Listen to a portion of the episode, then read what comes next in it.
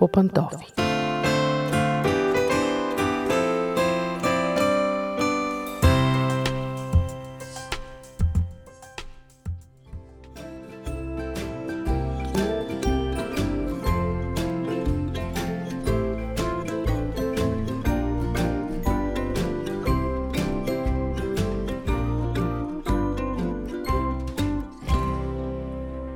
Здравейте, уважаеми слушатели! Аз съм Мира. Започва семейното ни предаване по пантофи.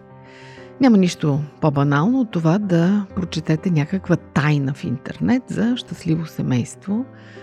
Много влогари и блогъри упражняват своите способности по темата за щастливото семейство. Всеки има рецепти, всеки има някакви специални съвети – защо е така? Защото всеки иска да има щастливо семейство. Колкото и да е успял човек, каквито и други успехи да е постигнал, ако не се прибира вечер в щастлив дом, сякаш всичко се обесмисля. Затова всеки, независимо от професията си, независимо от амбициите си, независимо от кариерата, от популярността или от каквото и да било друго, иска да има щастливо семейство. А както знаем, търсенето определя предлагането. След като хората търсят съвети за щастливо семейство, винаги се намира и кой да им ги предложи. Това не е някакво ново явление. Ако отворите някое списание от преди 100 години, дори повече, винаги някъде там отзад има колонка с съвети за щастлив брак. Някои от тях са смешни в нашите очи днес, някои са поразително актуални – но явно дори хората тогава са се интересували от този въпрос. Дори ако се обърнете към Библията, една от най-древните книги, и там има съвети за щастливо семейство. Така че ще се опитам да ви представя неща, които животът е събрал, опита е събрал.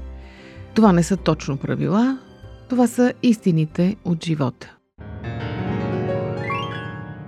И така, за да имате щастливо семейство, най-напред трябва да обичате себе си.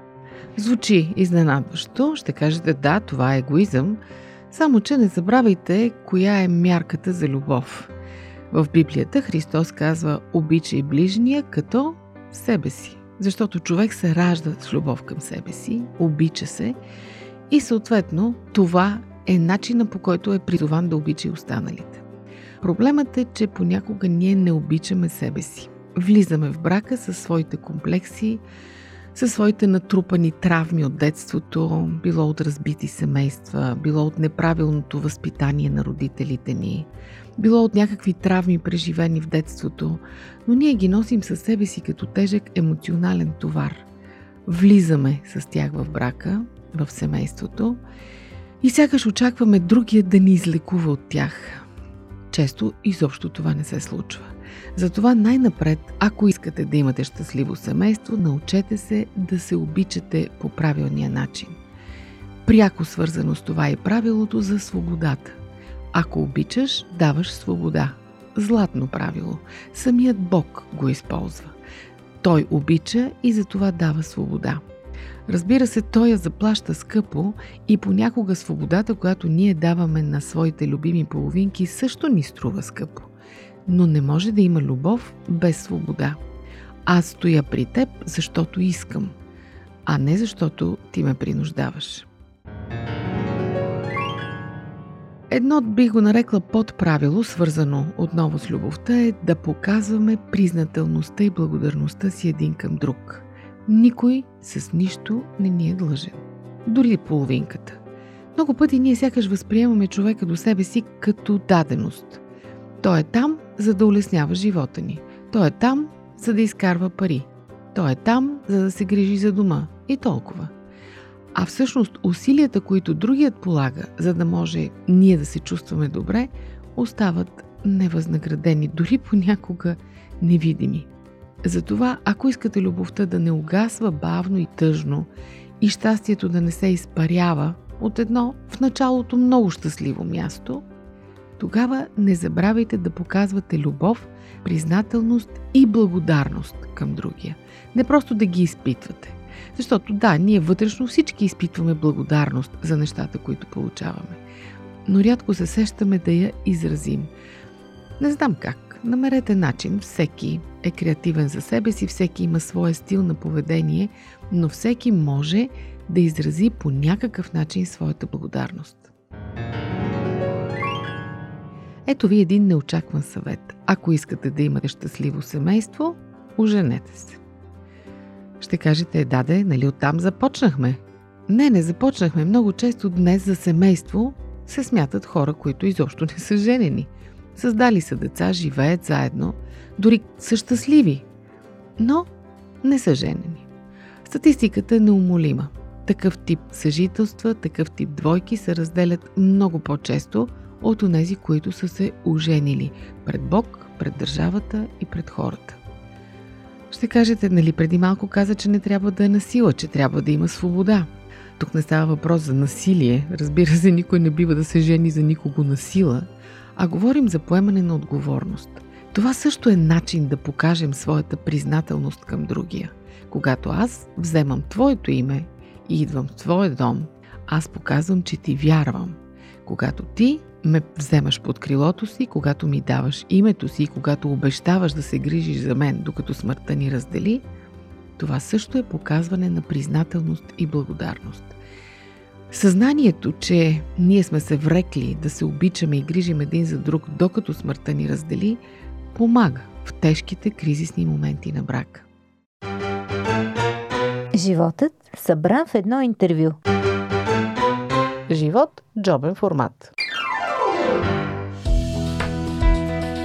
Вие слушате Радио 316. Продуцирано от Световното адвентно радио.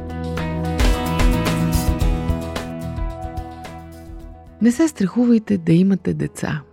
Съвременните двойки много често изпитват този страх. Казват, времената са несигурни, страшни са, финансово не се знае дали ще можем да издържим. Моята работа е несигурна, на мъжа ми работата е несигурна, не сме завършили още образование, нямаме жилище, не е време за деца. Понякога това не е време за деца, се отлага до безкрайност и се стига до там, че то никога не идва. А понякога децата идват твърде късно, когато вече родителите нямат психическата енергия да ги възпитават. И защо децата са един вид лепило в семейството. Не казвам, че един люлеещ се брак, който виси на косъм, образно казано, ще бъде спасен, ако се появи дете. Напротив, много често той се разпада още по-бързо след появата на дете. Просто казвам, че когато в една двойка има любов, има разбирателство, децата са естествено продължение на тази любов. Защото по този начин, създавайки нов човек в света, те показват и своята признателност към Бог и към семействата си. Щастливото семейство е онова, в което всеки се грижи за всеки и всеки носи отговорност за дома. Много често в старите представи, които имаме за семейство, които, примерно, нашите баби и дядовци са имали, е, че отговорността за семейството е на жената, отговорността на мъжа е да носи пари вкъщи и никой не се интересува от сферата на другия. Днес ние живеем по друг модел. Днес всички се грижим за дома. Усещането, че си останал сам в това тежко задължение е ужасно потискащо и наистина може да съсипе всяко усещане за щастие в семейството. Задължение на родителите е да включат децата си в тази дейност, да ги научат, че имат своите отговорности. Така първо те им дават ценни уроци за живота, а освен това облегчават и собствения си живот. Ето ви един азбучен съвет, който присъства в абсолютно всички наръчници на психотерапевтите. Отделяйте си време. Качествено време. Отделянето на качествено време е изключително луксозно нещо днес, среща се все по-рядко и струва сякаш все повече. Много пъти ние физически сме заедно, но умовете ни не са заедно. Седнали сме вечер на дивана в хола, телевизора върви, но същото време всеки се е забил в своя си телефон, от време на време си подхвърляме по някоя реплика и толкова. Забавленията ни, удоволствията ни не са общи. Много пъти семействата ходят отделно на почивка. Много пъти децата не са заедно с родителите си. Отделянето на качествено време е едно от най-силните лепила на любовта. И накрая един важен съвет, който в никакъв случай няма да го чуете от баба си или от дядо си, може би дори от майка си и баща си. Ако имате проблем, ако усещате, че нещо сериозно се пропуква и клати между вас, идете на терапевт. Някога се казваше, проблемите на семейството трябва да остават вкъщи. Никой не трябва да научава за тях. Или пък, ако искаш някой да ти помогне, иди при мама. Тя те обича най-много и ще ти помогне най-добре. Днес най-добрите съвети може да получите от професионалните терапевти. Първо, защото те са безпристрастни, не са емоционално обвързани с вас и няма да вземат страна, както ще направят любимите ни майки. Освен това, те знаят какво говорят. Не са любители психолози, както фризьорите и браснарите, с които ние често споделяме. Те знаят за какво става въпрос, те са виждали много други двойки в нашето положение и съответно могат да помогнат. Не казвам, че всеки психотерапевт може да ви помогне. За съжаление, има и такива, които могат да ви навредят. Но ако наистина сте стигнали до тази точка в брака си, когато имате нужда от помощ, потърсете я, не се колебайте. Намерете най-добрия и започнете да ходите на сесии. Със сигурност ще ви помогне. И нещо много важно, което ми се иска да не го изпусна. Колкото по-вярващи са двамата родители, колкото повече вяра предават на децата си, толкова повече се покачва прагът на семейното щастие. Толкова по-голяма е гаранцията, че него ще го има. Не е 100%, разбира се, и аз съм виждала много вярващи семейства, които са се разпаднали и в които любовта си отишла. За съжаление, такъв е света, в който живеем. Но, след като няма нищо сигурно, нека да направим възможно най-доброто. Толкова от мен за днес. Не знам дали ви бях досадна, не знам дали ще си кажете, е, тези неща сме ги чували. Ако сте ги чували добре, значи съм ви ги припомнила. Важното е да живеем според тези прости правила. А щастието, то не е химера, не е мечта, а нещо напълно постижимо, въпреки трудния живот. Дочуване до следващия път.